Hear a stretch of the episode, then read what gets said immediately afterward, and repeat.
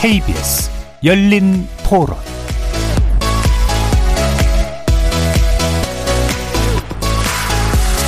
안녕하십니까. KBS 열린 토론 정준희입니다. 사회가 많이 변화하고 성숙도가 많이 커지니까 범죄라든가 이런 현상들이 점점 나이가 낮아지잖아요. 미디어 접촉이나 이런 게 많아지면서 학생들의 폭력의 범위도 다양해지고 깊이도 좀 깊어지는 것 같아서 문제가 있다고는 생각하고 있어요. 초범일 때는 기회를 한 번 더 주고 이런 일이 반복되거나 한 번 더 했을 때는 좀 더 강화해서 한 번 범죄자로 찍히면 또 더 안 좋게 나갈 수 있으니까 한 번의 기회는 주는 게 좋을 것 같아요. 촉법소년이라는 게 만들어졌던 당시랑 지금이랑 상황이 좀 많이 달라져 있고 청소년들이 많이 성숙해 있는 시기이기 때문에 그만큼 반영이 돼서 좀 개정이 필요하지 않나 생각을 해요. 뭐 무조건 어리다고 해서 책임을 지지 않아야 한다는 거는 좀 맞지 않는 것 같고 어리더라도 자신이 한 행동 에 대해서는 책임을 져야 한다는 게 맞다고 생각해요. 외국 같은 데 보면은 열 몇 살 이렇게 돼도 거의 성인 취급을 하잖아요. 근데 저희는 너무 보호하지 않나 이런 생각이 들었어요. 뭔가 성범죄나 중범죄에 대해선 처벌을 강화할 필요가 있을 것 같아요. 일단은 범죄를 예방할 수 있는 게 먼저 시행이 되고 나서 악용하는 사례가 너무 크게 되고 폭이나 이런 거에 대한 피해가 너무 크기 때문에 이런 걸 예방하려면 이제는 좀 너무 심한 경우에는 어, 형사처벌까지도 이제는 생각을 해야 된다 생각해요. 어찌됐건 사회적 논의가 좀 시작이 돼야 되지 않을까. 거리에서 만나본 시민들의 목소리 어떻게 들으셨습니까? 오늘 이야기 나눌 주제는 처벌과 교화 사이 소년법 개정의 길은 무엇인가입니다. 명백한 범죄 행위가 있었고 피해자가 처벌을 원하더라도 현행법상 만 14세 미만의 청소년에 대해선 형사처벌을 할 수 없습니다. 이들 촉법소년들에겐 감호 위탁, 사회봉사, 소년원 송치 등의 보호 처분이 가능하죠. 게다가 만 10세 미만의 경우엔 보호 처분도 할 수 없도록 돼 있는데요. 촉법소년 범죄 건수는 지난 2018년 7,364건에서 작년 9,606건으로 꾸준히 증가세를 보이고 있고 최근 3년 기준 살인 8건, 강도 28건, 방화 111건 등 강력 범죄 발생 비율이 늘고 있어서 현행 소년법 체제에 대한 회의론이 일고 있는 것도 사실입니다.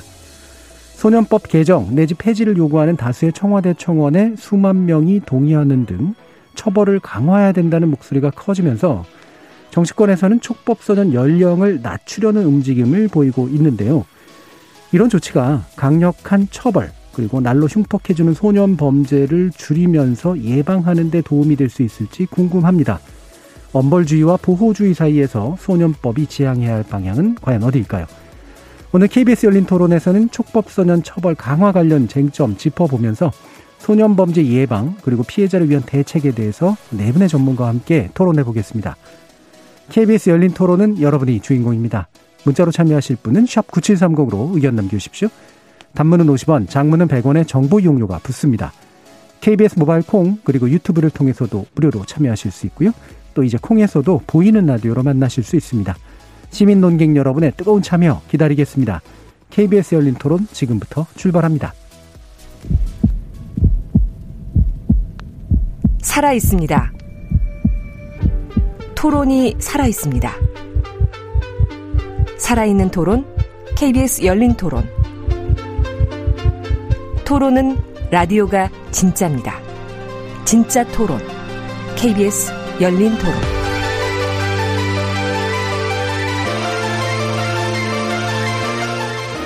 자, 오늘 토론 함께 해주실 네 분의 전문가 소개해 드리겠습니다. 승재현 한국형사정책연구원 연구위원 나오셨습니다. 네, 안녕하십니까. 이웅혁 건국대 경찰학과 교수 자리하셨습니다. 예, 안녕하십니까. 그리고 서울 소년원 원장을 역임하셨고 이 분야의 또 전문가이시죠. 한영선 경기대 경찰행정학과 교수 함께 하셨습니다. 예, 반갑습니다. 법무법인 덕수 현지연 변호사 함께 해주셨습니다. 안녕하십니까. 자, 지금 본격적인 주제 논의를 하기 전에 몇 가지 용어를 좀 짚어봤으면 좋겠는데요. 물론 이제 이미 아시는 분들도 꽤 되시긴 합니다만, 어, 소년법이라는 게 별개의 체계로서 또 어떤 의미인가, 그리고 촉법소년이라고 하는 용어들은 또 어떤 의미인가라는 것들 몇 가지 좀 현전 변호사님께 부탁드리겠습니다. 네. 뭐 소년법이라고 하는 것은 일반 형법이나 다른 법들과는 다르게 그 반사회성 있는 소년에게 보호 처분 등에 필요한 조치를 하고 또 형사 처분에 관해서도 일반 재판을 하더라도 음. 특별한 조치를 하고자 하는 법을 말합니다. 네. 이 법에서는 일차적인 목적으로 소년의 건전한 성장을 돕는 것을 이제 예, 제시하고 있기 때문에 좀 특별하다고 볼 수가 있고요. 예, 소년법상 이제 대상이 되는 소년은 보호 처분의 대상이 되는 소년은 세, 세 가지 종류로 나뉩니다.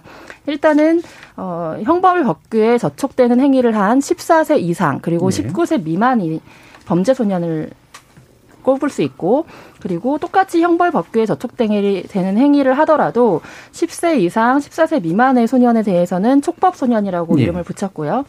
형벌 법규에 직접적인 접촉은 없지만 앞으로 그렇게 할 우려가 있다라고 보는 10세 이상 그리고 19세 미만의 자, 이 사람들에 대해서는 예를 들면 집단으로 뭔가 몰려다닌다거나 예. 뭐 가출을 상습적으로 한다거나 유해 환경에 접하는 성벽이 있는 것 등을 이제 별도의 좀 조항을 두고 있는데 이런 아이들을 우범 소년이라고 별도로 규정을 하고 있습니다. 예. 그래서 이러한 아이들에 대해서 소년 보호 사건으로 조사하고 심리하고 판단하는 절차를 소년 재판, 소년 심판이라고 말을 하고 있고요. 그 외에 일반 형사법원에서 피고인이 소년인 사건에서 뭐 기본적으로 성인범과 동일한 절차에 따라서 재판하지만 또 몇 가지 특칙을 주고 있는 그런 사건을 소년 형사 사건이라고 부르고 있습니다. 음, 예. 근데 제가 이제 이런 종류의 논의가 있을 때 항상 이제 혼동하지 않으셨으면 하는 것이 촉법소년의 연령을 인하한다라고 하는 것에는 두 가지 의미가 있습니다. 네. 촉법소년이라는 것이 아까 말씀드렸다시피 10세 이상 14세 미만의 자를 말하고 있는데 이 흔히 말해지는 촉법소년 연령 인하는 위쪽에 있는 것, 14세 미만을 13세 또는 12세 미만으로 낮추자라는 그런 이야기인 것 같고요. 네. 그것은 이제 소년법만의 개정으로 이제 되는 것은 아니고 어, 형법상 그 형사 책임 능력자를 예. 지금은 만 14세 이상인 자로만 규정하고 음. 있는데 그것까지 함께 낮추자라는 것으로 이제 이해를 하면 될 것 같습니다. 따라서 보호소년의 연령 문제는 형법상 형사 미성년자의 연령 문제랑도 그 연동이 되어 있다고 보시면 되겠습니다. 예. 아마도 좀 이따 이제 그 부분 연령을 낮추는 부분에 대해서 이렇게 법적으로 얽혀 있는 문제를 좀 더 쟁적 논의를 음. 하게 될 것 같은데, 음. 어, 우리가 일반적으로 그냥 촉법소년이라고 표현을 합니다만, 사실 이제 형사 책임, 그러니까 형사적으로 범죄를 진짜로서 스스로 책임을 져야 되는 부분에 대해서 특별하게 취급하는 연령대의 소년들을 어, 이야기한다라고 일단 간략하게 좀 정리하면 될 것 같고요. 자, 그렇다면 이와 같은 범죄, 그러니까 소년에 의한 범죄가 어떤 유형들로 나타나는지, 그리고 아까 제가 뭐 일부 중과세를 얘기했습니다만 실질적인 추세는 어떤지 승 위원님 말씀 주시죠. 사실 소년 사건, 소년 범죄라고 하면 우리가 흔히 말해서 19세 부터 10세까지 전체 네. 범죄를 이제 통칭하는 거고 소년 범죄의 어떤 그 전체적인 통계 수치는 분명히 낮아지고 있다라는 점은 분명해요. 네. 그리고 이 소년 사건이라고 해서 뭐 특정 뭐 범죄가 약하다든가 아니면 범죄가 일정 부분에 모여 있는 건 아니고 네. 성인의 범죄와 다 유사하게 음. 만들어져 있죠. 그 중에서 이제 소년이고 질풍노도의 시기고 경계인이고 주변인이기 때문에 뭐 절도라든가 또 학교 내에서 있는 폭력, 음. 폭행 음. 이런 사건들이 이제 많다라는 점은 당연히 그 나이 또래에서 보일 수 있는 특성 문제가 되는데 우리가 오늘 논의해야 될 촉법 소년은 분명히 그 촉법 소년의 형사 처벌의 대상이 되는 범죄의 건수는 늘어나고 있다라는 걸 명확합니다. 사실 2017년에는 그 촉법소년의 이제 형사 처벌의 형사 범죄의 건수가 7,600건이었는데 2021년에는 그게 11,000건 정도로 네. 늘어나요. 그러니까 전체 소년 범죄에서 촉법 소년이 저지르는 범죄의 퍼센테이지가 34.2% 가까이가 되고 여기서 우리가 나중에 또 이야기를 하겠지만 이 촉법소년 14세 미만, 즉 13세, 12세, 11세, 10세에서 저질러 놓은 범죄 중에 좀 죄송하지만 살인 범죄가 아까 말씀드렸지만 앵커께서 주신 바와 같이 2016년에서 2020년까지 살인 범죄가 한 8건 정도예요. 네. 살인이라는 건 굉장히 흉악한 범죄라는 거는 뭐 시청자, 청취자 여러분께서 당연히 아실 거고 강도가 한 42건, 특히 성폭력과 관련된 사건이 한 1914건 정도 발생하다 보니까 14세 미만이 저질러 놓은 범죄치고는 이건 질풍노도의 시기에 그냥 치기 어린 행동으로 네. 볼수 없는 범죄들도 들어와 있다까지 말씀을 드리도록 하겠습니다. 네. 그래서 이제 어, 형사적인 범죄, 그러니까 사실 일반 성인 범죄하고 다를 바 없는 범죄를 흉폭하게 저지르는데도 어, 일반적인 현법적 처벌을 안 하게 되는 또는 이제 다른 방식의 어떤 처리를 하게 되는 이 촉법소년 연령의 어, 범죄에 대해서 지금 말씀 주신 건데 음. 살인까지 포함해서 좀 흉포화되는 경향이 있다. 그리고 건수 좀 늘어나고 있다라고 하는 거. 근데 이런 추세가 이제 어떤 의미인가에 대해서도 약간 좀 배경적으로 좀 이야기할 필요가 있을 것 같은데요. 간단하게 한번 좀 의견을 좀 들어보도록 하죠. 한영선 교수님 맡아서. 네. 사실 이제 먼저 뭐 촉법 소년이 이제 늘어나고 있다. 네. 통계적으로 거기에 대해서 우리가 먼저 좀 짚어볼 필요가 있을 네. 것 같아요. 지금 여기서는 뭐 좀 굉장히 이제 늘어나는 것으로 좀 말씀하고 계시는데 실제로 이제 통계를 이제 집계하고 있는 기관이 경찰청도 있고 경찰 통계연부도 있고 그다음에 법원에서 하는 사법 영감도 있고 뭐 대검찰청에서 하는 네. 범죄 분석도 있어요. 근데 그 중에서 이제 촉법 소년이 이제 포함되는 것들은 이제 사법 영감이 이제 제일 정확합니다. 네. 그러니까 이제 사법 영감에 보면 이제 촉법 소년의 이제 어이 건수가 그대로 다 이렇게 어 접수가 되는데 제일 많았던 때가 2009년도에 5,299건이에요. 예. 그리고 이제 작년에 그러니까 2020년도에는 이제 3,465건이고 2019년도도 3,465건이에요. 전혀 늘, 늘지 않고 오히려 줄어들었죠. 그러니까 이제 이게 지금 우리가 이야기하고 있는 이 전제가 사실은 이제 좀 오류가 있지 않느냐라는 그런 생각이고요. 네.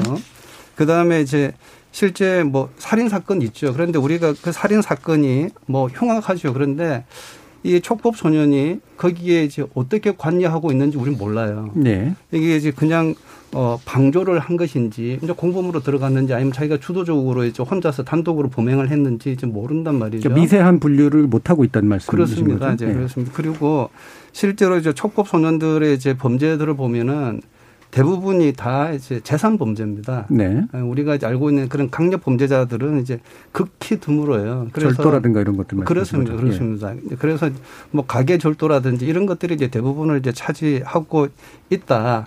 그런데 이제 보면 아까 우리 그 승재현 박사님 말씀하신 것처럼 아주 흉악한 아이들이 거기에 이제 끼어 있긴 하죠. 예, 예. 네, 그래서 이제 그런 것들이 이제 신문에 나오고 그래서 아 굉장히 이제 그 공포를 이제 불러 일으키는 두려움을 네. 일으키는 일들이 있는데 전반적인 추세는 오히려 이제 감소해서 안정적이다라고 이제 보는 것이 이제 맞는 것이죠. 그 예, 예. 그렇다고 해가지고 이게 이제 문제가 그러면은 뭐 별 문제가 없는 건 아니고 음. 이 아이들이 앞으로 이제 성인 범죄자로 이제 될 가능성들이 높기 때문에 우리가 잘 대응할 필요가 있는 것이죠. 예. 뭐 여러 쟁점이 있습니다만 일단 출발점으로서 이제 어, 소년 범죄 내지 특히나 촉법 소년이 관여된 흉폭한 범죄가 늘고 있다가 이제 이후에 개정의 논의에서 중요한 출발점이라면 이제 이걸 이제 그 확인해 보는 건 되게 중요한 부분이니까요. 어, 이웅국 교수님도 말씀 좀 네, 일단은 그 전반적인 그 청소년 인구 자체가 줄어들기 때문에 네. 청소년 범죄도 주는 것이 맞고요. 음. 또 촉법선언도 그와 연동해서 주는 건지 맞죠. 네.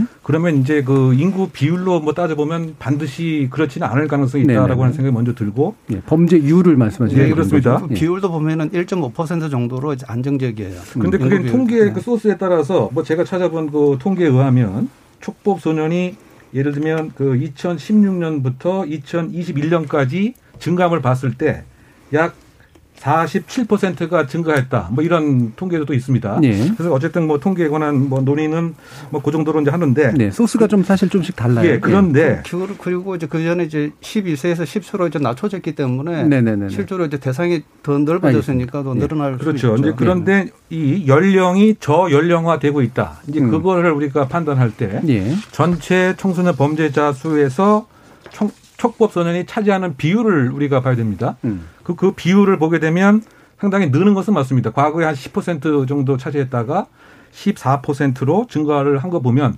어쨌든 촉법 소년이 차지하는 비율은 이제 증가하고 있다 이렇게 봐야 될 것 같고요. 예. 그리고 지금 우리가 그 논의를 하는데 가장 그 중요한 그 전제는 지금 흉악한 범죄가 촉법 소년에 의하든 청소년에 의하든 적기 때문에 이것은 이 좀 무시해도 된다 아니면 뭐 본격적으로 논의할 필요가 없다 이렇게 출발하는 것 자체는 상당한 오류입니다. 예, 예. 왜냐하면 오히려 거꾸로 우리가 논의하는 기본 전제는 소위 그 순진한 청소년들이 호기심 때문에 예를 들면 인형을 갖고 싶다 라고 하는 이런 청소년 범죄 이러한 촉법 소년을 논하고 있는 것이 아닙니다. 이른바 나이만 13살 전후였지. 예. 사실상 범죄적 악성과 범죄적 지능은 성인과 다를 바 없는 이러한 소수 이른바 청소년 범죄자들을 전제로 해서 논의하는 것이죠. 그래서 그와 같은 이 아이들에게 이른바 아까 우리 변호사님께서 잠깐 말씀하신 소년법에서 특례를 적용할 이유가 없다. 네. 이렇게 지금 접근하는 거거든요. 네. 그러니까 지금 논의의 그 전제를 한 번 실수로 호기심 때문에 자전거 하나 훔치고 예쁜 인형 하나 훔치는 이런 청소년 범죄자를 전제로 하는 것이 아닙니다. 네. 지금 전제로 하고 있는 것은 예를 들면 마치 성인 범죄 못지않게 청소년 포주 또는 소년 살인마 이런 사람들은 당연히 적겠죠. 살인 범죄도 성인에 의한 것이 전체 범죄 중에서 1%도 안 되죠. 그렇다고 그 살인에 대한 교화 가능성, 개선 가능성, 뭐 징벌에 대한 양형의 에, 증가 이거를 논하지 않지 않습니까? 네. 그래서 제가 이제 말씀드리는 것은 예, 빈도가 적다고 해서 촉법 소년의 문제를 빈도에 비례해서 생각할 것이 아니다. 예, 예. 악성, 만성적 소년 범죄자 소년 살인마 등을 우리가 전제로 해서 논의가 전개돼야 된다. 예. 그래서 네. 제가 뭐 통계에 대한 해석도 물론 조금씩 다르고 소스도 조금씩 다릅니다만 흉포화 내지 범죄율 증가라든가 범죄량의 증가도 하나의 문제가 될 수 있지만 또 한 가지는 소년법 개정을 필요로 한다라고 얘기하는 것에서 이제 방금 말씀하신 대단히 확신에 의해서 만들어진 일반적인 성인 범죄와 다를 바 없는 그런 소년 범죄를 예외로 두는 것이 과연 올바른 일이냐 이 부분으로 좀 더 좁혀서 한번 얘기를 해보면 좋을 것 같은데 이게 이제 연령하고도 좀 연관된 문제이기도 해서 이 부분에 대한 입장을 일단 또 현전 변호사님 말씀 한번 좀 들어볼게요. 이 특별하게 이렇게 우리가 언론에 알려진 악성, 악질적이고 음. 만성적인 그런 수면 범죄자 부분에 대해서 물론 우리가 고민을 하고 그 부분에 대한 해결책을 마련해야 네. 되는 것은 맞습니다.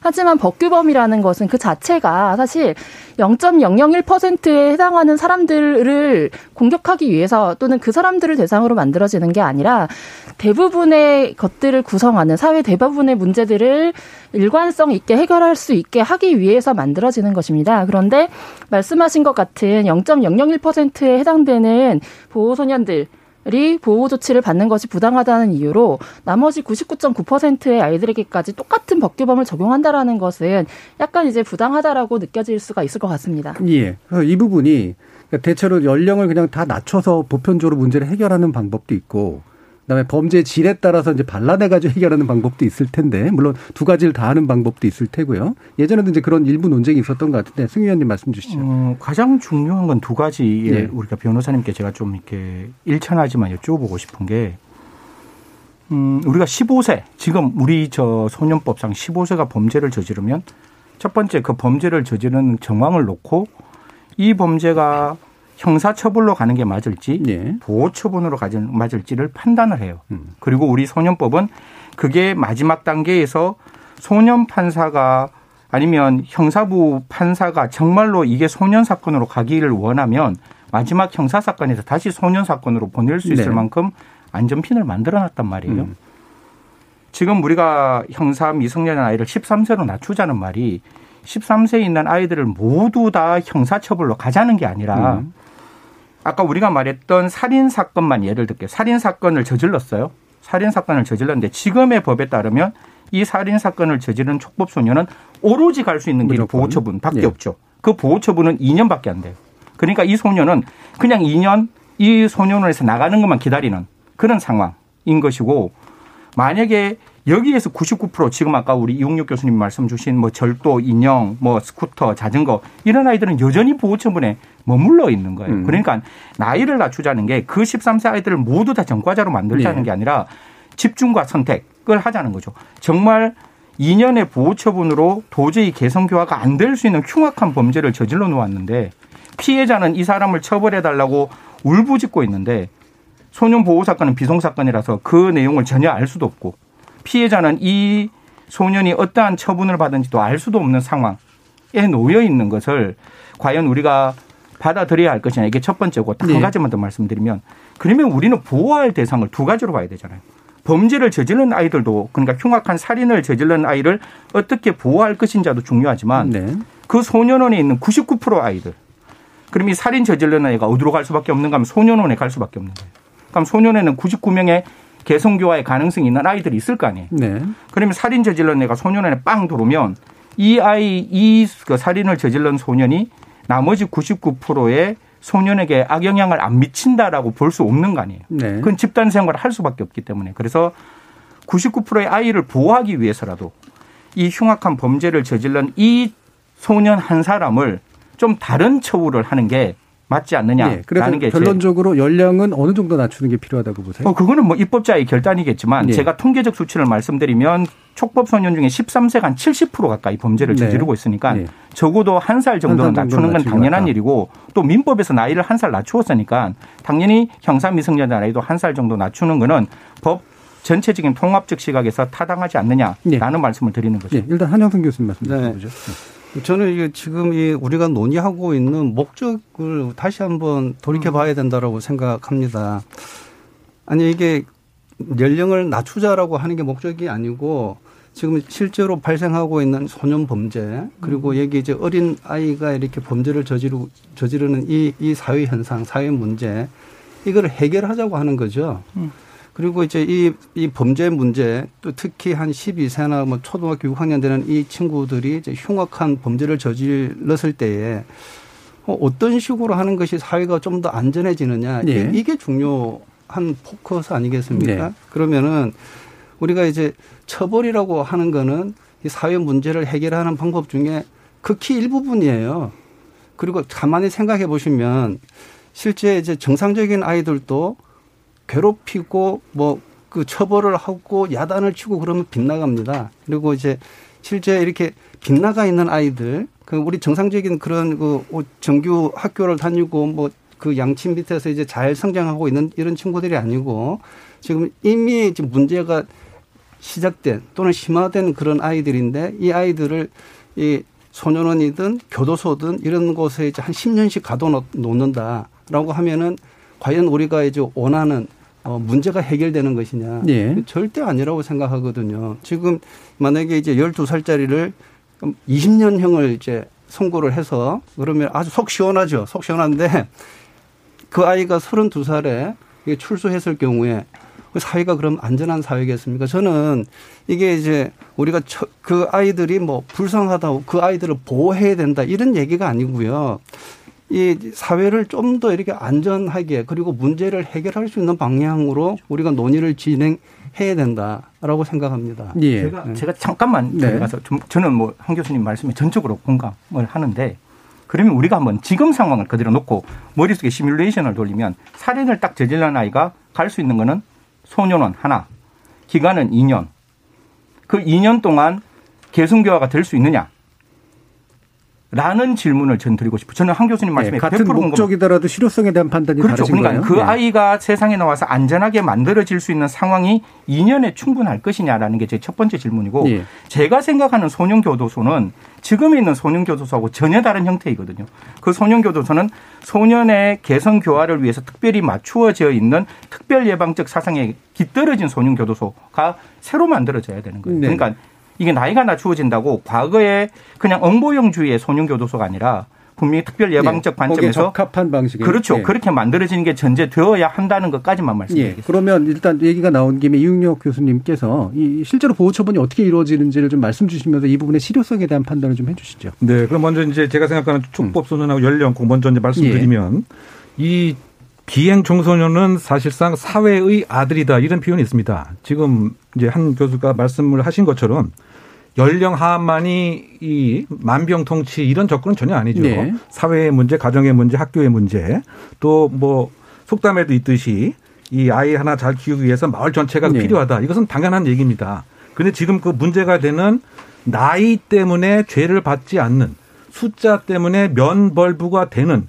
이것은 무엇인가 예, 옳지 않고 정의에 반하고 피해자 입장에서도 피해자는 지금 엄청난 고생과 불이익을 당하고 있는데 가해자는 단지 숫자 때문에 아무런 일이 없는 것처럼 그냥 길거리를 활보하는 것. 이것은 이제 그 정의에도 반하지 않고 또 지금 14세로 정해진 그 시기가 지금부터 70년 전입니다. 1953년도죠. 네. 그럼 그때의 일반적 지능과 지금 2021년도에 인터넷을 통해서 여러 가지 매체를 통해서 책을 통해서 학습하는 이러한 능력은 상당히 향상을 했고. 네, 1년 더 갔습니다. 2022년. 네, 그렇습니다. 네, 그렇습니다. 네, 그래서 범죄 지능 역시 예. 그 70년 전하고는 비교가 안 될 정도로 지금 높아졌다. 네. 그렇다 본다면 그런 사회적인 변동에 맞추어서 연령도 하한 조정을 할 필요가 있다. 이제 네, 이런 연령 하한 조정하고. 네. 예.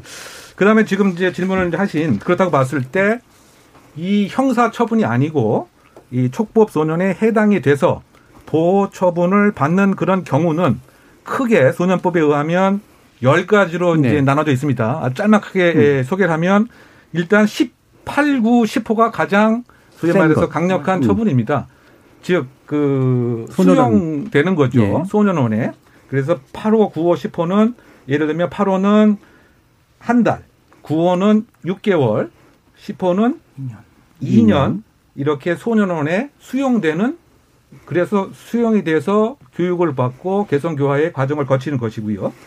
그다음에 이제 그 1호, 2호는 사실상 이러한 그 촉법 소년들이 가정이 상당히 그 취약하기 때문에 보호자에게 위탁을 해야 되는데 이런 경우 상당히 지금 보호자가 제대로 보호자 기시 군능을 예, 기능을 못하는 경우에 예, 양육을 제대로 못하는 예, 그런 경우에 네. 이제 사실 예, 다른 기관에 네. 대표적으로 이제 뭐 청소년 회복센터에 이렇게 그 위탁을 음. 하는 그 사실상 좀 비판적으로 보, 게 되면 방치하는 것과 다름없다라고 하는 이제 비판도 있긴 합니다만 네. 이것이 이제 그 1호에 해당되는 것이고요.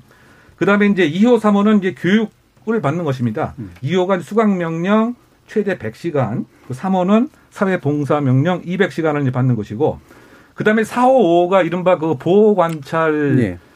단기 장기를 받게 되는 것인데요. 우리가 이제 그 보호 관찰관에 예를 들면 지도 또는 예, 예, 예를 들면 예, 행 행정이 나빴을 때 악성을 교화시키는 일련의 뭐 과정인데 교호 관계라든가 초호 관계라든가 반성 모드 받고 이렇게 하는 것이 이제 4호, 5호에 해당되는 보호 처분이고요. 예.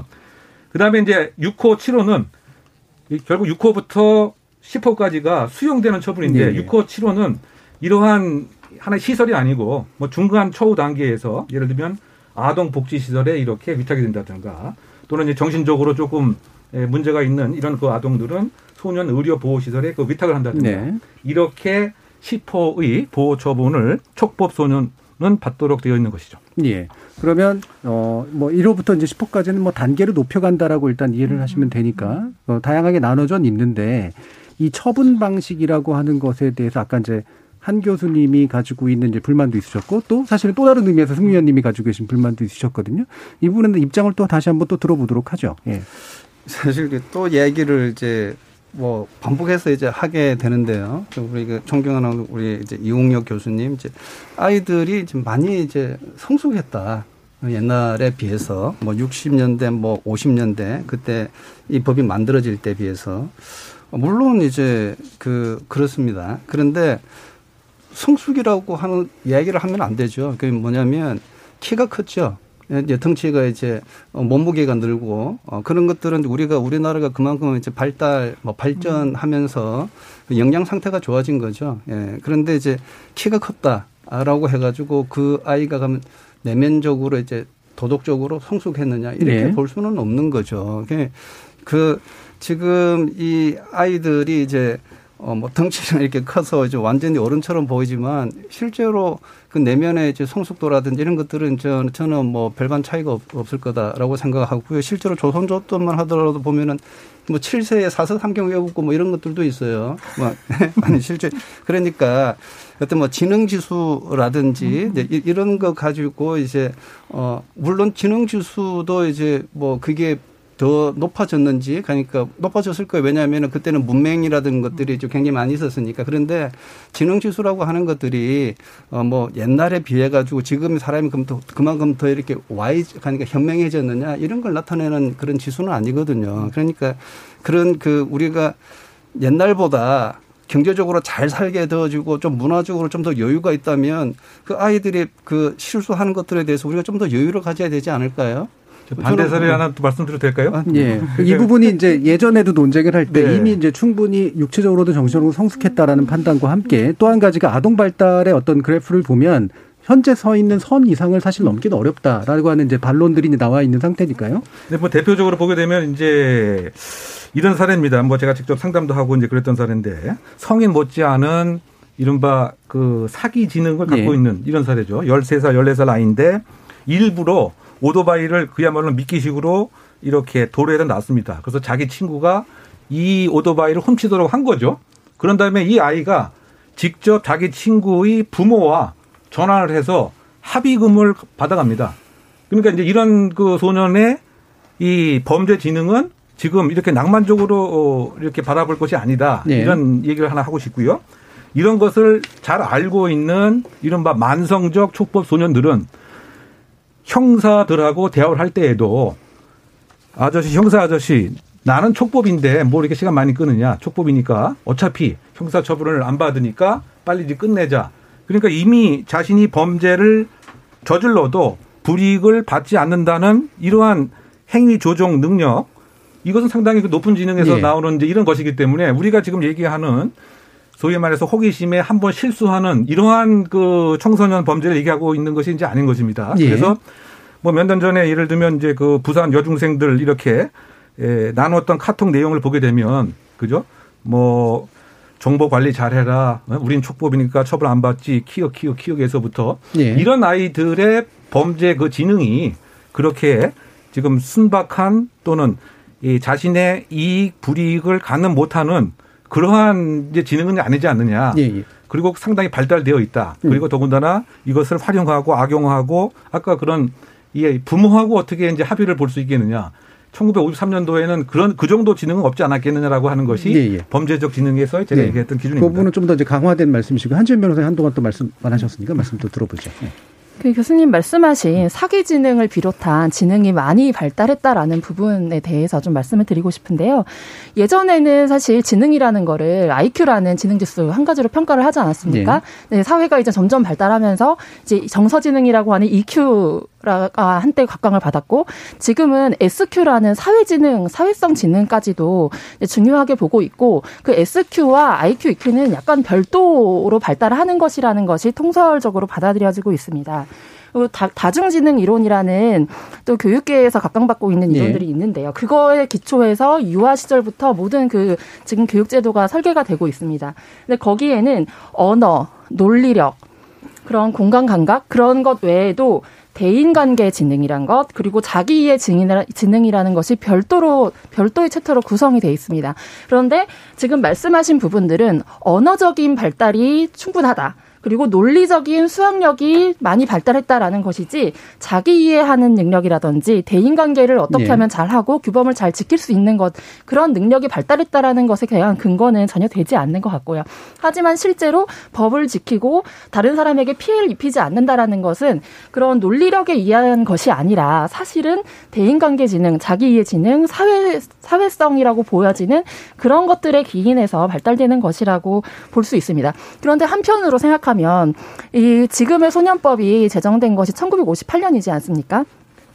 1958년과 지금의 사람들이 과연 언제 어른이 되는가를 한번 생각해 봐 주셨으면 좋겠습니다. 예. 보통 어른이 언제 된다라고 말할 때 전통적으로 이제 너무 고루한 얘기일 수 있습니다만은 관혼상제라는 말을 하지 않습니까? 예, 예, 예.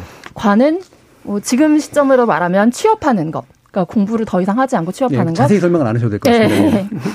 근데 그러니까 핵심, 취업령 네. 아니, 핵심적으로 말씀드리면 취업 연령, 혼인 연령, 출산 연령 그리고 어, 평균 수명의 연장으로 인해서 부모님이 돌아가시는 그 힘든 일을 겪는 그런 연령도 1950년대에 비해서 현재가 오히려 최소 5년에서 20년까지도 연장이 되었지 그렇다면은 이 사람들이 발달하는 그 사회성을 발달시킬 수 있는 기회는 오히려 1950년대보다 지금이 더 그런 기회가 적다라고 하는 말씀을 드리는 겁니다. 네, 설마 이제 그러면 연령 오히려 높이자는 아니실 것 같고, 그죠? 예. 그러니까 뭐 강력한 반론을 제시하기 위해서 이제 쓰신 이제 반대 예인 것 같은데요.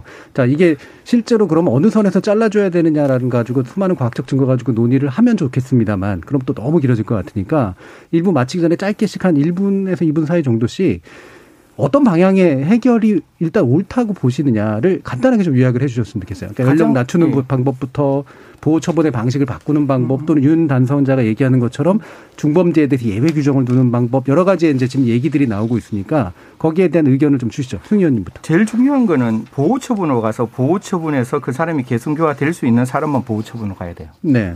그러니까 보호 처분 아까 1호부터 10호 처분이라 그랬잖아요. 그리고 10호 처분으로 갈 때 피해자의 목소리가 그 보호 처분 안에서는 들리면 안 돼요. 무슨 음. 말인가 하면 피해자는 이 사건에서 어떠한 결과가 나오는지를 모르기 때문에 피해자는 가해자를 이미 용서했어야 되고 그 가해자는 그 처분으로 인해서 개선교화가 될 수 있는 상황이어야 되는데 살인 사건, 강간 사건, 강도 사건 예. 그 피해자들이 과연 용서할 수 있을까요? 내 아버지, 내 어머니가 사, 사망을 했는데 그 유족들이 과연 그 아이에게 어떠한 처분을 받는지조차도 모르는 소년 보호 처분으로 가는 게 맞느냐? 예. 저는 보호 처분으로 가야 할수 있는 사건만 보호 처분으로 가는 게 맞다. 연령도 한이 되어야 할 뿐만 아니라 예. 그 죄질도 결국 보호 처분으로 갈 만한 죄, 그 범죄만 보호 처분으로 갔으면 좋겠다라는 음. 게제 의견입니다. 네, 현준 변호사님. 저는 사실 지금의 그 연령을 하한한다든지 이런 부분들은 사실 제도 설계를 어떻게 어떻게 바꾸면 그걸로 모든 문제가 해결될 것처럼 착각하게 만드는 이상한 효과가 있다고 생각합니다. 예. 사실 지금에 있는 시스템으로도 그 강론에 해당되는 영역들을 각자 각자 충실하게 잘 이행이 된다면 예를 들면 만 10세 미만의 아동들이 만약에 위험한 행동을 했을 경우에 예를 들면 범법 행위를 하더라도 그런 것들을 그 아동 인권의 관점에서 그 아동을 어떻게 잘 보호할 것인가 것인가를 강화하는 그런 복지 강화적인 측면에서 해결할 수가 있고 현재 촉법 소년 또는 이제 범죄 소년이든 어떤 사람이든 그런 범죄에 얽혔을 때 그 사람이 처해 있는 환경을 해결하고 말씀하신 것 같은 피해자에 대한 보호를 보호 조치를 강화하고 이런 방식으로 해결할 수가 있는데 그런 것들이 모든 해결책이 마치 그 보호 처분을 축소하고 형사 처벌을 강 그 형사 처벌을 음. 강화하는 그런 방향으로 해결, 된다라는 것은 굉장히 단편적인 해결이라고 예, 생각이 그러니까 제도 거죠. 자체를 바꾸는 것에 대해서 우선순위하지 말자는 이해가 가고요. 근데 네. 뭔가를 뭔가가 바뀌어야 된다는 건 동의하시는 거잖아요. 네, 그 제도 안에서 어떻게 바꾸는 게 제일 필요하다고 보시는 거예요? 저는 기본적으로 지금 보호적 보호처분이 이루어지고 있는 기관들이 음. 사실 재정이나 인력이나 시설 면에서 굉장히 열악합니다. 네. 어떻게 보면 이것은 거의 그, 그 거기에 종사하고 있는 사람들의 헌신이랄까 희생이랄까 이런 것으로 유지되고 네. 있다라고 보일 정도로 어 예를 들면 보호 관찰관 한 명이 담당하고 있는 그 아동의 건수 아, 아동의 명수가 거의 천 명에 달할 정도이고 네. 소년원에서 아이들을 직접 만나면서 교육을 하고 아이들이 상담을 해줘야 될 교사들이 세 명 중에 아 사일 중에 한 한 번은 꼭 야간에 그 당직 근무를 서야 되는 그런 상황입니다. 그리고 나서 다음 날 다시 또 근무를 하는 자, 거죠. 그러면 핵심은 보호 시설의 질도 높이고 인력도 증가시키면서 뭔가 예산도 더 많이 투입해서 네. 보호 과정의 어떤 실효성을 높여야 된다. 네, 일단 네, 요거로 이제 요약을 네. 한번 해보고요. 이용혁 교수님. 네, 기본적으로 지금 우리가 촉법소년 음. 이, 논의하는 그 기본 전제가 과연 촉법소년들은 성인 범죄와 다르냐의 여부 이것부터 이제 판단해야 되는 거죠. 지금 네. 아까 뭐 EQ 그 다음에 사회적 지능 이것을 다 뛰어넘어서 우리가 나이 때문에 죄 저지른 범죄의 모습이 사실은 14세를 기준으로 이렇게 달리 평가하는 것이 과연 정의롭느냐. 그것은 아니지 않느냐. 실제로 저지르는 범죄의 태양이 성인 범죄와 못지 않은데 이것을 이제 제일 기준으로 삼아야 될 것 같고. 네, 그건 근본 첫 전제가 네, 그다음에 두, 번, 두 번째는 네. 이제 이런 전제입니다. 또 그러면 이러한 보호 처분을 하게 되면 이러한 아이들은 성인과 달리 더 개선 교화의 가능성이 훨씬 높느냐 그런 전제가 지금 깔려 있는 거죠. 예. 현실적으로는 이러한 그 만성적 촉법 소년, 비행 소년들은 결코 그렇지가 않다라고 하는 것이 그 사회적 통계적 연구 결과입니다. 예. 그러면 지금 나이 때문에 이렇게 인위적으로 나르는 것은 상당히 그 문제가 있다. 더군다나 이것은 나라마다 사실 뭐 달리 결정하기 때문에 예. 아까 과학적으로 12세인지 6세인지 이것이 정확하게 예, 정할 수는 없습니다. 미국의 어떤 주는 심지어 6세를 촉법 소년과 예, 그 일반적인 형사 미성년자의 기준으로 이렇게 삼고도 있고요. 자, 다시 좀 약간 요약해 주시죠. 네, 시간 네, 네. 그래서 결론적으로 제가 이제 얘기하는 것은 이런 보호 처분 1호세부터 10호의 인프라를 강화할 필요가 있다. 네. 즉그 보호 관찰과 아까 말씀하셨지만 그 부분은 동의하시고 네, 우리 같은 경우는 예. 이제 20대 125 비율로 얘기합니다. 유럽에서는 보호 관찰과 한 사람이 그 20명 아이를 갖고 있는데 케이스가 우리는 뭐 150 건수가 있다 보니까 형식적이다. 예. 또그 예를 들면 소년원 같은 경우에도 이미 우리는 과포와 과밀화가 돼 있어요. 1250명의 티오인데 지금 1,500명 넘어가다 보니까 오히려 소년원 안에서 더 악성에 감염이 되는 이런 문제들이 있기 때문에 이런 보호 처분의 인프라는 여전히 그 개선과 아, 교화 개선과 소위 말해서 변혁이 그 필요한 것은 분명하다. 예. 뭐 이런 식의 그 제도적인 강조를 할 예. 필요가 있습니다. 알겠습니다. 제가 그러면 과감히 또 다시 한번 요약을 해보면 어, 일단 연령을 기준으로 범죄 질과 무관하게 처벌받는 것은 문제가 있기 때문에 음. 근본적으로는 하지만 이제 실질적으로는 연령은 되도록이면 하한하는 게 맞고 중범죄에 대해서 적절한 처분의 방식을 더 도입하는 게 맞고 그다음에 소년원이나 보호시설에 대해서도 실질적인 실효성을 강화하는 게 맞다. 가장 포괄적인 이야기를 해주셨고요. 한영선 교수님. 저 같은 경우는 이제 그 연령을 인하하자라는 것에 대해서는 절대 반대입니다. 네. 이제 실제로 형벌을 강화하자라는 얘기인데 형벌을 강화 해가지고 문제가 해결될 것 같으면 우리 우리나라에 또는 전 세계에 이게 범죄 문제는 없어야 됩니다. 왜냐하면 형벌은 계속 강화돼 왔으니까. 근데 전혀 문제가 아니 그 해결되지 않고 또 예. 실제로 소년원이든 뭐 교도소든 뭐 시설 좋게 하면 좋겠죠. 그런데 그렇게 해가지고 문제 해결 안 되거든요. 이게 왜 그 교도소가 범죄 학교라는 얘기가 왜 나오겠습니까? 실제로 이제 이게 우리가 좀 그 옛날보다 좀 여유가 있어졌으면 좀더좀 낭만적이 되면 안 될까요? 여기 이제 그 우리가 좀 여유를 가지고 문제를 좀 한 발짝 물, 뭐 물리 떨어져 가지고 진짜 그 아이가 가지고 있는 문제가 무엇인지 그거를 좀 고민하고 그걸 어떻게 해결할 것인지 이런 데 대한 논의가 좀 이루어져야 음. 된다라고 네. 생각을 너무 합니다. 단기적으로 움직이지 말고 사회구조적인 문제 네, 좀더 폭넓게 보자. 빈대 빈대 있어요. 근데 네. 빈대 잡자고 진짜 초과 삼건 태워야 되느냐 이거죠. 시스템을 바꾸자라고 하는 거는 네. 정말로 위험한 어, 발상이라고 생각합니다. 알겠습니다. 네. 좀더 원칙적으로 이제 말씀을 주셨고요. 어, 요 내용 뒤에서 이제 약간 더 구체적으로 한번 논의를 해보도록 하고요. 지금 어, 청취자 문자가 좀 들어와 있어서요. 들어보고 가겠습니다. 정희진 문자 캐스터. 네, 지금까지 청취자 여러분이 보내주신 문자들 소개합니다. 7110님. 왜 촉법소년 나이로 구분하나요? 범죄 유형에 따라 달리 적용하는 방안도 고려해야 한다고 봅니다. 가벼운 범죄의 경우와 살인이나 성폭력 등과 차이를 두어 판단할 수 있도록 하는 것도 생각해 볼 일 아닐까요? 9657님. 촉법소년 형사처벌 나이안 검토 필요하지만 그 전에 충분한 순화교육이 병행되어야 한다고 생각합니다. 김영현님. 우리나라는 청소년법이 너무 약합니다. 법을 우습게 생각해요. 10살 이상은 성인과 똑같이 처벌해야 합니다. 7086님. 중대범죄 안에서는 성인과 같이 진행하고 수사 재판 수영 과정에서 본인, 부모의 태도에 따라서 불구속, 보석, 형 집행 정지 등 정상 참작을해 적용하는 방안도 고려해 보았으면 합니다. 서민아님, 촉법소년 옹호하는 논리면 그 피해자들에 대한 대책도 마련해야 한다고 봅니다. 왜 보호 안 해주나요? 촉법소년 한 명 때문에 최소 한 명에서 수십 명이 피해보는데 그 피해자들의 억울함은 누가 풀어주나요? 요즘 청소년들 사고쳐서 잘못했다 나무라면 첫마디가 뭔 줄 아세요? 어차피 난 벌 안 받는다 이 말입니다. 이게 법이 잘못되었다는 증거입니다. 라고 보내주셨네요. 네, KBS 열린 토론. 이 시간은 영상으로도 생중계하고 있습니다. 유튜브에 들어가셔서 KBS 일라디오 또는 KBS 열린 토론을 검색하시면 지금 바로 토론하는 모습 보실 수 있습니다. 방송을 듣고 계신 여러분이 시민 농객입니다. 계속해서 청취자 여러분들의 날카로운 시선과 의견 보내주세요. 지금까지 문자캐스터 정희진이었습니다. 토론이 세상을 바꿀 수는 없습니다. 하지만 토론 없이 바꿀 수 있는 세상은 어디에도 없습니다.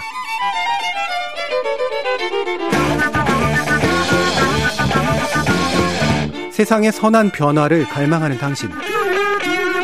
정답이 아니라 질문의 힘을 믿는 당신. 우리 KBS 열린 토론에서 만납시다.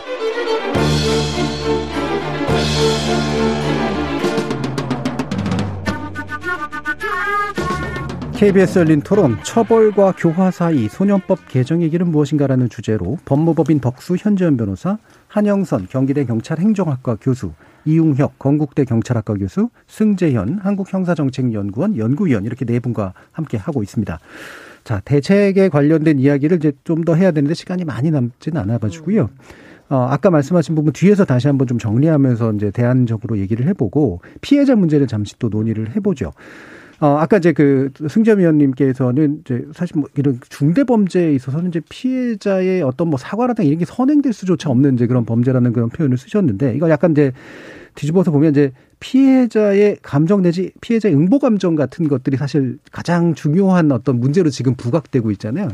어, 피해를 당한 사람들은 여전히 이렇게 있는데 저런 아이들은 전혀 처벌을 받지 않고 있어. 이 부분에 대한 이제 대중적 공감이 좀 크다라고 하는 것이 이제 음. 또 하나의 이제 출발점인 것 같은데 이 부분은 어떻게 다뤄야 될 것이냐. 현지연 변호사 좀 말씀 주시죠. 저는 피해자가 이 사법 절차라는 곳에서 할 수 있는 것이 사실 그 가해자의 강한 처벌을 바라는 것 외에는 별로 없기 때문에 사실 네네. 모든 피해 감정이 응보로 그렇죠. 집중되는 구조라고 생각을 합니다. 일반 형사 절차에서도 피해자는 수사 단계에서부터 계속 참고인이나 증인에 불과하고 직접적으로 어떤 뭐 검사도 아니고요. 네. 판사도 아니고 피고인은 더더욱이나 아니기 때문에 뭐 재판 날짜를 받으면 가서 방청하는 것 정도 외에는 크게 할 수 있는 일이 없는 건 사실입니다. 게다가 소년 보호 재판에서는 더더욱 그 피해자의 재판 절차 진술 그 진술권이나 참여권이 많이 제한이 돼서 네. 어 피해자에게 사실 소년부 심판의 심리 기일이 통지되지 않는 것이 사실은 원칙이고 음. 어 재판에 참석해서 이건 진술하는 것도 사실 거의 거의 일어나지 않습니다. 그런데 만약에 이런 부분들이 보강이 되어서 피해자가 직접 판사님께 음. 자기의 그 다른 어, 가해자도 자기 얘기를 하듯이 자기 얘기를 충분히 할 수 있고 피해자의 보호자도 보호자 나름의 단독 단독에 고유한 그런 상처들이 있습니다. 그런 것들에 대해서 호소할 수 있는 기회가 많이 열리고, 예. 그러 그리고 그 외에도 예를 들면은 어 이거는 학폭법이랑 비교해 보면 좀 명확한데요. 학교폭력 방지법에서는 그 가해자뿐만 아니라 피해자에 대해서도 위원회가 보호 조치를 내릴 수가 있게 돼 있습니다. 그래서 그것에 따라서 심리 상담을 받거나 치료비 지원을 되게 좀 쉽게 받을 수 있는 부분이 있는데 예. 소년법에서는 사실 뭐 아주 중범죄로 뭐 중상해를 입거나 생명에 이제 훼손, 훼손이 있으면 범죄 피해자 지원법이라는 별도의 법으로 그런 지원을 받을 수 있지만 그까지 이르지 않는 많은 대부분의 네. 그 범죄 피해자들은 딱 히 그러니까 피해 가해자에 대해서 별도의 민사소송 제기하는 외에는 보상을 받을 수 받거나 네네. 그런 국가로부터 도움을 받을 수 있는 길이 별로 없습니다. 그래서 이런 부분들은 좀 제도적으로 개선이 돼야 될 필요가 있습니다. 네, 그러니까 피해자가 이제 그 수사에서 재판에 이르는 과정에 배제되지 않도록 되도록 하는 거, 그리고 네. 피해자가 좀 더 국가의 지원을 받거나 다양한 어떤 심리 서비스나 이런 것들까지 포괄되는 제도적인 지지를 받는 것, 네. 이 방향에선 동의하시는 부분이 있는 것 같고요. 이용욱 교수님 어떠세요? 네, 그 피해자에 대한 그 지위 향상은 그 성인 법정도 그 예. 최근에 이르러서 관심을 갖게 된 이런 이슈입니다. 음. 그 그것이 의미하는 바는 소년 범죄의 피해자는 사실상 거의 방치된 것과 마찬가지다. 음. 이런 상태라고 저는 생각을 합니다. 즉 소년법 자체는 가해자의 여러 가지 교육형 또 나름대로 그 형사법의 특별적인 혜택을 부여하고 있지만 피해자는 예를 들면 이것이 이 소위 말해서 당사자 대등주의가 아니기 때문에 네네. 어떻게 진행이 되고 있는지조차 제대로 통보도 안 되고 더군다나 소년법에 의하면 이 소년 재판은 비공개로 예. 하다 보니까 피해자가 의견을 뭐 피력할 수 있는 기회조차 사실은 봉쇄가 되어 있는 것이고요. 또 중요한 것은 우리가 요즘에 보게 되면 뭐 가정폭력법 또 교제폭력 뭐 스토킹에 관해서 피해자에 대한 보호를 강화해야 된다 이런 얘기 많이 하지 않습니까? 그래서 쉼터도 뭐 마련하고 스마트워치도 제공하고 예. 이렇게 신변 보호도 하고 그런데 소년 범죄의 피해자는 아예 이런 규정 자체가 존재하지 음. 않고 있는 거죠. 그런데 이것을 신고했다고 해서 오히려 가혹행위를 하고 복수를 하고 이러한 청소년들도 지금 많이 증가하고 있습니다. 예. 예. 더군다나 성인 범죄 같은 경우에는 피해자 보호 단체가 결성이 되어서 나름대로 의견도 그 피력을 하고 이 피해자 지원금도 점점 확대하고 있습니다.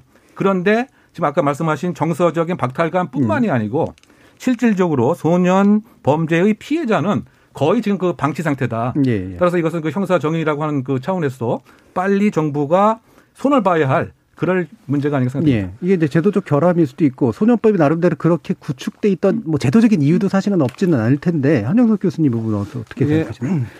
실제 이제 앞쪽에 뭐 토론을 할 때 제가 이제 범죄 피해자 얘기는 안 했습니다. 예. 지금 여기에서 이제 하려고요.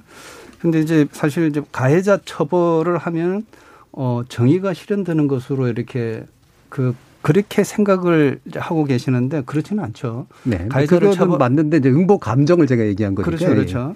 그러니까 가해자를 음. 처벌한다고 해서 이제 피해자가 언제 그 이전으로 회복되느냐 그렇죠. 그런 건 네. 전혀 이제 없다는 말이죠. 이제 그것이 이제 그 정의로운 일들은 아니고요. 그리고 또 소년법의 경우에는 특별법입니다. 특별법. 그러니까 소년 범죄자를 전적으로 돕기 위한 법을 그 뭐 1899년도부터 해가지고 예. 미국에서부터 예. 이렇게 만들었던 법이고요. 그러니까 소년 범죄자 중심으로 만들어져 있는 법이죠. 음. 그러니까 여기에 우리 이용호 교수님 그 말씀하신 대로 소년 범죄 피해자라든지 다른 범죄 피해자들을 위한 그런 조항들은 없었어요. 네. 지금 살짝 조금 들어가 있지만 그래서 저는 이제 사실 소년 범죄 피해자를 위한 특별법이 만들어져야 된다라고 음. 이제 생각을 합니다. 네. 그리고 또 그것보다도 더욱더 중요한 것은 뭐냐면 소년 범죄자뿐만 아니라 범죄 피해자를 돕기 위한 전담 기관이 우리나라에는 없어요. 뭐 물론 음. 전 세계에도 뭐 그런 나라는 없습니다. 네. 이게 범죄 피해자에 대한 관심은 1980년대 이후에 이제 발생을 했습니다. 그 전까지는 잊혀진 존재였죠. 그냥 피해자 혼자 그냥 억울한 상태로 이제 있는 거죠.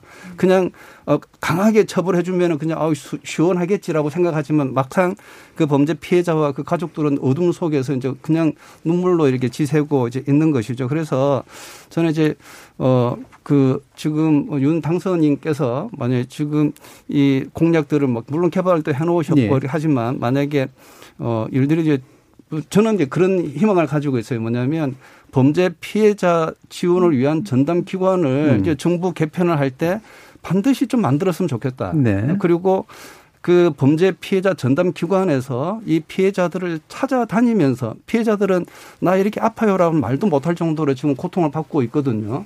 그러니까 이런 기관에서 이제 그 범죄 피해자가 경제적으로 또는 이제 정서적으로 정신적으로 다 이게 완전히 좀 회복될 수 있도록 지원하는 그런 어 일들이 어 이루어져야 된다라고 예, 예. 생각을 합니다. 예, 이 부분 승지원 위원님 말씀도 듣죠. 저는 앵커님이 말씀 주신 그 내용이 저한테 굉장히 크게 마음에 울리는데 음.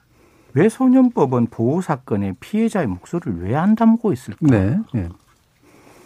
그 말은 보호 사건으로 올 만한 사건이만 사건이어야지 보호 사건으로 오라는 입법자의 결단이에요. 무슨 음. 말인가 하면 가해자하고 피해자가 지금 생겼단 말이에요. 그러면 가해자가 생각을 잘못 가진 걸 행위 반가치라 그러고 음. 그로부터 결과가 발생한 결과 반가치라 그래요. 그러면 그 사건에서 가해자와 피해자는 서로 간에 화해하고 용서하고 그 가해자에게 피해자가 너를 용서한다는 말뿐만 아니라 그 사람을 제대로 좀 이렇게 적게 처벌해 달라고 탄원서까지 낼수 네. 있는 사건 이 보호 사건에 와야 돼요. 음. 그게 보호 사건이라고 우리가 명명한 여러 가지 절차가 그렇게 되어 있는 거예요. 보호 사건은 그 가해자를 위한 보조인이 있는 것이고 그 가해자만 자기가 처분에 대해서 다툴 수 있는 것이고 그리고 그 가해자가 평소에 이 처분을 받고 난 다음에 장래에 어떠한 불이익도 없도록 만들어 놓았고 그 말은 무슨 말인가 하면 피해자는 이미 이 사건을 용서했기 때문에 가해자는 니만 잘하면 인생의 평생 앞으로 어떠한 불이익도 없을 거야. 내가 새로운 기회를 한번 부여할게. 네. 하지만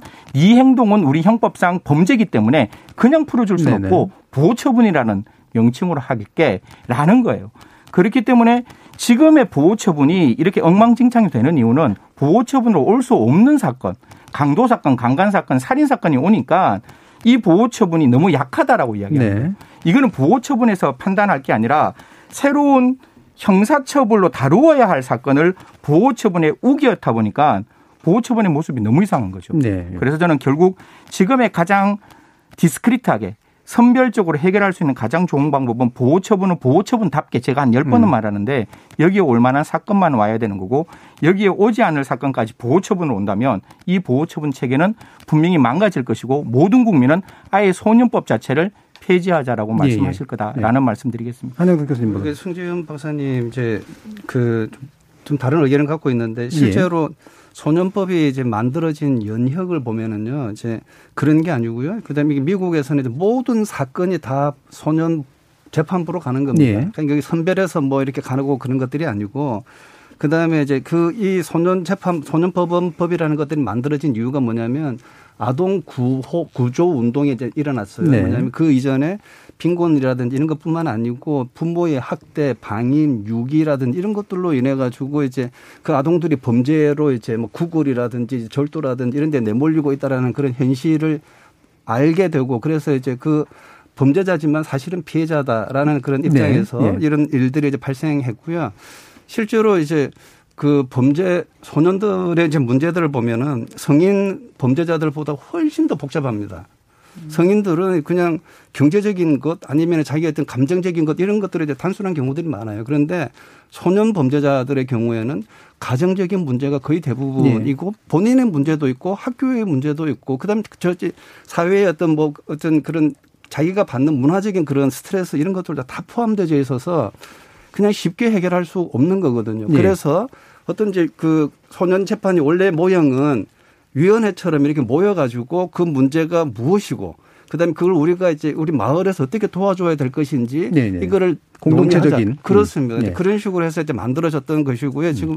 다시 한번 말씀드리면 형벌, 처벌로 인해가 그것을 수단으로 문제를 해결할 수 없다라는 음. 것입니다. 알겠습니다. 다시 그럼 이훈혁 교수님께 이게 이제 방금 또 말씀도 나왔으니까 소년 재판부라고 한 이제 독특한 제도가 있는 거잖아요. 결국 소년법하고 연관해서 이 부분에서 혹시 좀 짚어주실 문제 있으신가요? 문제가 있다라거나 아니면 개선돼야 될 지점이 있다라거나. 일단은 이제 소년부에서 그 음. 가정부문에서 낼 수 있는 결과가 아까 설명드린 바와 같이 보호 처분 10가지인데 예. 이 10가지의 효과성이 거의 없는 것이 아니냐라고 하는 이런 문제를 저는 지적하고 싶습니다. 음. 아까 말씀드린 것처럼 소년원은 이미 과밀화되어 있고 또 그 한 방에 10명씩 있으면 오히려 내가 이런 범죄를 했다. 이렇게 그 자랑을 하면서 범죄를 학습해 나오는 이런 문제가 있고요. 그 다음에 아까 얘기했던 이제 그 위탁을 하는 경우는 사실 그 법원의 근처에 있는 지역사회 기관하고 유기적으로 연계가 돼야 되는데 예. 이게 연계가 전혀 안 되어 있는 따로따로 가는 이런 것이다 보니까 지금 전체 예를 들면 그 청소년 범죄에서 이른바 교도소에 가는 구, 구속 기소가 돼서 가는 경우는 한 2% 뿐이 안 됩니다. 그 나머지 98%는 보호 처분이나 예. 아니면 기소 유예로 끝나게 되는 것이죠. 그러면 재판에 오기도 전에 이미 사실은 다 방치되는 이런 문제가 되는 것은 아니냐 그런 음. 면에서 지금 아까 연령을 낮추는 것 물론 중요한데 연령 낮추는 것뿐만이 아니고 이러한 보호 처분의 인프라를 대폭적으로 강화를 해야 되고 예. 그래야 지금 재판에서 얘기하는 보호 처분 10가지가 실효화될 수가 있을 것이다. 이런 얘기를 예, 말씀드리고 싶고요. 예. 그다음에 그 지금 화해하고 예를 들면 회복하고 이러한 패러다임이 이제 국내에도 한 5년, 10년 전부터 그 도입이 되어 있는데 법정에서 이것이 너무 형식적으로만 되어 있는 것은 아니냐. 음. 진정한 의미에서의 화해와 진정한 의미에서의 용서가 과연 이루어지고 있는지. 왜냐하면 이런 구조 절차를 보게 되면 판사가 일방적으로 그 불러서 아니면 판사의 판단으로 이거 화해가 됐다. 그러면 보호 처분에 그 다음에 영향을 끼칠 수 있는 중요한 판단 중구로 그 삼는단 말이에요.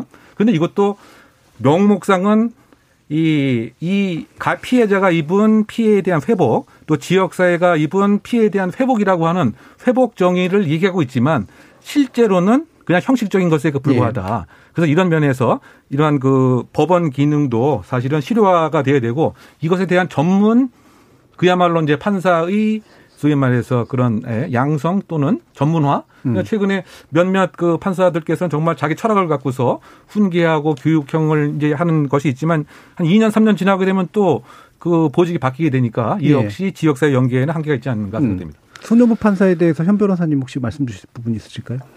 제가 아까 말씀드렸던 음. 현재의 시스템은 사실 몇몇 사람들의 헌신과 네. 희생으로 유지되고 있다라는 것에 소년부 판사님들이 굉장히 큰 비중을 차지하고 계신데요. 네. 거의 뭐 그전까지는 재판만 하시던 분들이 음. 소년부 판사가 되면서 갑자기 어, 시설에도 방문을 하고 그렇죠. 아이들의 예, 네. 아이들의 하나하나의 인생 인생에도 관여를 하시면서 네. 그런 행동들을 하십니다. 근데 저는 약간 어떤 생각을 하냐면 아무리 그렇다고 한들 어, 이 결정을 아이들을 어떻게 어떻게 다룰 것인지에 대한 최종적인 결정을 하는 사람이 사법 절차 전문가인 판사라는 점 변하지가 않는데 음. 그런데 과연 우리가 이 소년법을 통해서 이 소년들을 변화시키고 싶다라고 하시면 그러면 실제로 아이 그 소년들을 교육할 수 있고 이 아이들이 변화하게 성장하는 걸 도와줄 수 있는 그런 교육 전문가들이 네. 그 판단하는 자리에 가 있어야 되는 것이 아닌가라는 생각이 들고요. 네. 방금 한영선 교수님께서 말씀하신 그 위원회 형태의 어떤 그런 조직이 기구가 있어서 어 공적인 영역에서 이 하나 하나의 사람들의 행동의 원인과 결과와 피해 회복에 대해서 같이 결정한다라 책임 있게 결정하는 그런 말씀을 하셨는데 그런 것을 통해서 그 이 박사님께서 말씀 이, 이 교수 아, 이 교수 이 교수님께서 말씀하셨던 것 같은 그런 진정한 화해 공고, 진정한 피해 회복도 다 같이 이루어질 수 있다라는 네. 생각이 듭니다. 말씀이 나온 김에 한영선 교수님께 다시 그러면 여쭙죠. 이게 소변 법원 안에 이제 회복적 사법을 음. 정확하게 좀 도입을 해야 된다. 회복적 솔루션 위원회라는 걸 제안하신 것으로 알고 있는데 네. 이 부분에 대한 말씀 좀 더 부탁드립니다.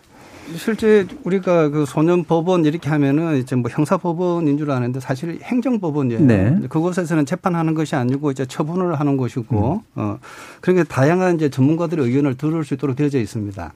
그러니까 저는 이제 우리 그 천정호 부장판사께서 뭐 혼자 와가지고 다 이렇게 호통치면서 다 이야기하는데 그건 아주 잘못된 이제 소년 어 그 재판 진행이라고 봐요. 그게 전문가들 모아가지고 네. 이제 해야 되는데 예를 들어서 오영 오, 오은영 박사의 뭐 네. 우리 아이가 달라졌어요라든지 네. 아니면 금쪽이 같은 보면은 정말 저 아이가 이제 인간이 될까라고 생각하는데 그 전문가의 이제 그 처방에 의해 가지고 부모가 변화되고 아이가 변화되고 있지 않습니까? 그러니까 이 지금 지금도 우리 소년 법원 재판부가 이런 이제 전문가들로 이제 위원을 음. 아예 상 상 설 해서 네. 특히 이게 14세 미만의 이제 촉법 아이들의 경우에는 거의 60%가 평생 지속형 범죄자가 되는 아주 위험한 네. 그런 네. 어, 대상들입니다. 그러니까 이런 아이들에 대해서만이라도 이런 전문가들과 이제 솔루션 위원회를 만들어서 반드시 이 아이의 문제의 근본적인 문제부터 이렇게 확인하고 처방을 이제 할 수 있는 그런 제도를 이제 우리가 네. 지금 만들어야 된다고 생각합니다. 네. 연령 낮추는 거 그거는 오히려 더 문제를 더욱더 나쁘게 만드는 네. 앞으로 10년, 20년 후에 교도소 10개, 20개 더 지어야 될 수 있습니다. 네. 네. 뭐 이렇게 말씀드리겠습니다. 예, 유봉승 전 의원님. 예. 뭐 저는 한 교수님 제가 정말 존경하는 한 교수님이시고 지금 그 회복적 사법에 대한 솔루션은 저는 당위의 문제라고 생각합니다. 네, 해야 되는 문제다. 이건 해야 네. 되는데 더 중요한 거는 청소년의 재범을 막아야 돼요. 네. 음, 청소년이 범죄를 저지르는 원인은 세 가지. 아까 말씀 주신 바와 같이 학교, 가정, 그 다음에 사이키아트리안, 정신질환적 음. 문제. 이게 교정시설이 됐건, 뭐, 소년원이 됐건, 처분이 됐건, 거기서 다 못 해줄 거 아니에요. 그러면 세상에 나왔을 때 우리가 그 아이들을 손 내밀어 잡아줘야 되는데, 저는 우리 사회가 한 명의 멘티가 한 명의 멘토를 가지는 게 아니라 한 명의 멘티를 위해서 한 다섯 명의 멘토가 필요하다는 거예요. 걔들이 사회에 나왔을 때 제발 법무부는 그런 어떤 사회의 어떤 인력들을 조금 잘 만들어서 이 아이가 가정이 필요하면 가정을 학교가 필요하면 학교를 직업이 필요하면 직업을 상담이 필요하면 상담을 치료가 필요하면 공간을 이걸 제공 안 해주면 그 아이들을 받아줄 수 있는 건 하위 문화밖에 없어요. 걔가 냉이 된장국 하나 먹고 싶어서 골목길을 걸어갈 때 그 냉이 된장국 한 그릇을 우리가 못 끓여준다면 그 아이는 여전히 하위 문화로밖에 갈 수 없기 때문에 한 교수님 말씀하신 그 솔루션 위원회뿐만 아니라 네. 우리는 그 멘티 하나를 잡기 위한 멘토가 조금 더 탄탄하게 사회적인 연대로 만들어 가야 한다라는 말씀드리겠습니다. 음. 갑자기 냉이 냉장국은 왜 나온 걸까요? 아, 제가 상담했는 친구 하나가 아, 예, 예. 골목을 지나가는데 음. 냉이 냉장국 냄새가 너무 향긋하잖아요. 아하, 예. 진짜 한 그릇 먹고 싶은데 독특한 아이네요. 예. 아무도 없다는 거예요. 자기에게. 그래서 얘가 그렇게 울면서 전화를 하더라고요. 예. 저 이거 한 그릇 먹으면 정말 새롭게 태어날 수 있을 것 같은데 음. 우리가 그 아이를 잡아준 아이의 변화는 작은 데서 일어나는 거거든요. 음. 좀 그때 잡아주는 그런 손길이 좀 필요하지 않을까 네. 생각합니다. 이제 저희 분야에서는 또 하위 문화를 좋게 해석하는 경우들도 좀 많아서 이 하위 문화가 좀 안 좋은 경우로 지금 얘기가 예, 예, 범죄적 문화, 범죄적 예, 예, 하위 예, 문화. 알겠습니다. 자 이제 아쉽지만 마무리할 시간인데요. 제도적인 문제가 됐건 아니면 뭐 철학적인 문제라거나 문화적인 문제가 됐건 간에 강조해주고 싶으신 부분 한한 한 1분 정도 이렇게 말씀해 주시면 좋을 것 같습니다. 거꾸로 가볼까요? 현전 변호사님부터. 아, 네. 저는 이 소년들에 대해서 그러니까 두 가지 말씀 드리, 아, 두 가지 말씀 간단하게 드리겠습니다. 네. 첫 번째로는 아이들이 나는 촉법소년이니까 처벌받지 않아요라고 말하게 된 이유가 무엇인가 하는 겁니다. 이 아이들이 범죄 저지르기 전에 문제 일으키기 전에 소년법하고 형사 형법을 규정을 찾아보고 그것에 대해서 내가 만 나이가 얼마인지 혹시 바로 대답하실 수 있는 분 별로 안 계실 거예요. 계산해서 정확한 만 나이로 내가 형사 미성년자라는 걸 알고 범죄를 저지른 아는 없습니다. 근데 그 아이들이 그런 지식을 알고 있는 것은 오히려 소년 소년에 대한 처벌을 강화해야 된다라고 끝없이 주장했던 사람들 때문에 아이들에게 그런 지식이 일반화된 것이라고 오히려? 저는 보고요. 네. 또 하나는 이 소년들은 저는 어떻게 보냐면 늦게 배우는 아이들이라고 봅니다. 언젠가는 이 아이들은 제가 말씀드린 사회적인 부분들, 네. 대인 관계, 자기 통제 이런 것들을 언젠가는 습득해서 할 수 있게 됩니다. 그런데 그 과정에서 이 비행이 반복될 수도 있고 그러면서 물론 다른 그런 그 과정에서 다른 피해를 낳아서는 안 되고 피해자들이 충분히 보호돼야겠지만 이런 것은 어떻게 보면 어, 당연한 일이다. 그러나 이 아이들이 점차 점차 개선될 수 있다라는 것을 우리가 다 같이 믿어주고 도와준다면 네. 반드시 건전한 사회인으로 성장할 수 있다라는 음. 말씀을 드리고 싶습니다. 네, 승지원 위원님.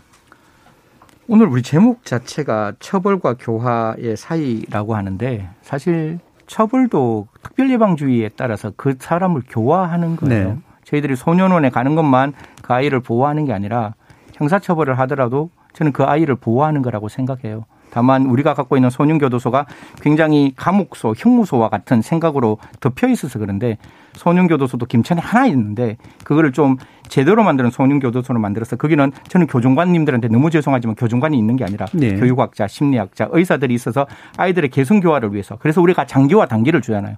그래서 그 아이가 최선을 다해서 개성교화가 되고 그 개성교화가 되면 전과를 말소시켜줘도 돼요. 그런 어떤 형태의 새로운 소년 교도소가 좀 만들어졌으면 그래서 처벌이나 교화가 하나의 방식에서 하나의 모습으로 나타났으면 좋겠다라는 말씀드리겠습니다. 예, 한영선 교수님 부탁드립니다. 제가 제가 이제 처벌하지 말자라고 이제 주장하는 건 아닙니다. 예. 처벌 그런데 뭐 범죄가 이제 발생했을 때 처벌해야 되죠. 그런데 그 처벌하면 사실 더 큰 문제들이 이제 발생한다라고 하는 것이고요. 이미 문제를 문제를 가지고 있는 이 아이들을 이제 사람으로 만드는 거 올바르게 엄청 어렵습니다. 그런데 네. 이 문제가 있는 아이들을 다시 망가뜨리는 건 엄청 쉬워요. 그러니까 우리가 이제 이 문제가 이제 발생했을 때 어떤 대응을 이제 어, 할 것이냐 이런 것들이 이제 중요한 어, 접근 방법이고요. 저는 이제 이그 또 비용에 대해서 잠깐만 말씀드리면 이 범죄 소년들을 이제 처벌하는데 평균 1년에 2천만 원 정도 듭니다. 네. 근데 국가에 있는 자원은 뭐 한정되어져 있는 거고 이 2천만 원을 이제 범죄 피해자를 위해서는 단 한 푼도 쓰고 있지 않아요. 음. 그러니까 저는 이제 우리가 국민들이 좀 정확하게 좀 문제를 보고 피해자가 불쌍하다 이러면은 피해자를 위해서 돈을 쓰자라고 이제 주장을 했으면 좋겠어요. 네, 네. 우리 국민들이 이제 화나 있는 건 너무나도 당연하고 그건 거룩한 분노라고 생각하는데 그것이 사회 문제를 해결할 수 있는 방향으로 음. 어, 이끌어 주셨으면 하는 네. 그런 바람을 네, 분노의 방향을 잘 잡아달라. 유인혁 교수님. 네, 그 이제 청소년 범죄는 그 이질적 그 집단으로 이제 구성이 그 되어 있습니다. 그러니까 지금 제가 저 아까 처음에도 말씀드렸지만 우리가 그 논하는 것은 소위 말해서 청소년 때 잠깐 범죄하고 어, 원래 일상으로 그 돌아가는 청소년기 국한형 이러한 범죄를 얘기하는 것이 아니고 만성적 생애 지속형 이제 범죄자들에 관한 이제 얘기를 이제 하고 있는 것이죠. 그렇다고 이제 봤을 때 이 아이들을 어떻게 효과적으로 개선 교화를 시키느냐라고 하는 것은 적어도 국가의 그 망 안에 넣어야 가능하지 않겠느냐. 예. 그러면 연령도 낮출 필요가 있고 또 그냥 방치하는 이런 문제로 청소년 문제를 그대로 이렇게 지나치게 되면 요, 요즘에 등장하는 강력 범죄자를 저게 저는 보게 되면 깜짝 놀라는 것이 20대 그 초반입니다. 네. 이것은 결국 지금까지의 이 청소년 범죄의 실패가 상징하는 바가 아니겠느냐. 네. 그러면 적어도 악행에 대해서는 반드시 불이익이 있다라고 하는 이런 신호를 줘야 된다. 알겠습니다. 그리고 지금 다른 사회적 기능이라든가 이런 것을 하지 말자고 하는 것은 아니죠. 그것은 그것대로 하지만 마치 청소년 비행을 사회적인 문제로만 치부하게 되면 더 이상 원인 자체가 불분명하게 되는 네. 아무도 책임이 없는 그런 형태이기 때문에 사회적인 문제는 사회적인 문제대로 해결할 때 네. 불행 예, 악행에 대해서는 반드시 불이익을 주는 합리적 형사 정책이 네. 필요하다. 알겠습니다. 자 급하게 마무리할 수밖에 없었는데요. 서지원님께서 다음에 더 길게 해달라는 그런 어, 문자도 주셨습니다. 자 KBS 열린 토론 오늘 순서 이것으로 마무리하겠습니다. 오늘 함께해주신 승재현 연구위원님, 이웅혁 교수님, 한영성 교수님 그리고 현지현 변호사님 네 분 모두 수고하셨습니다. 감사합니다. 감사합니다. 감사합니다.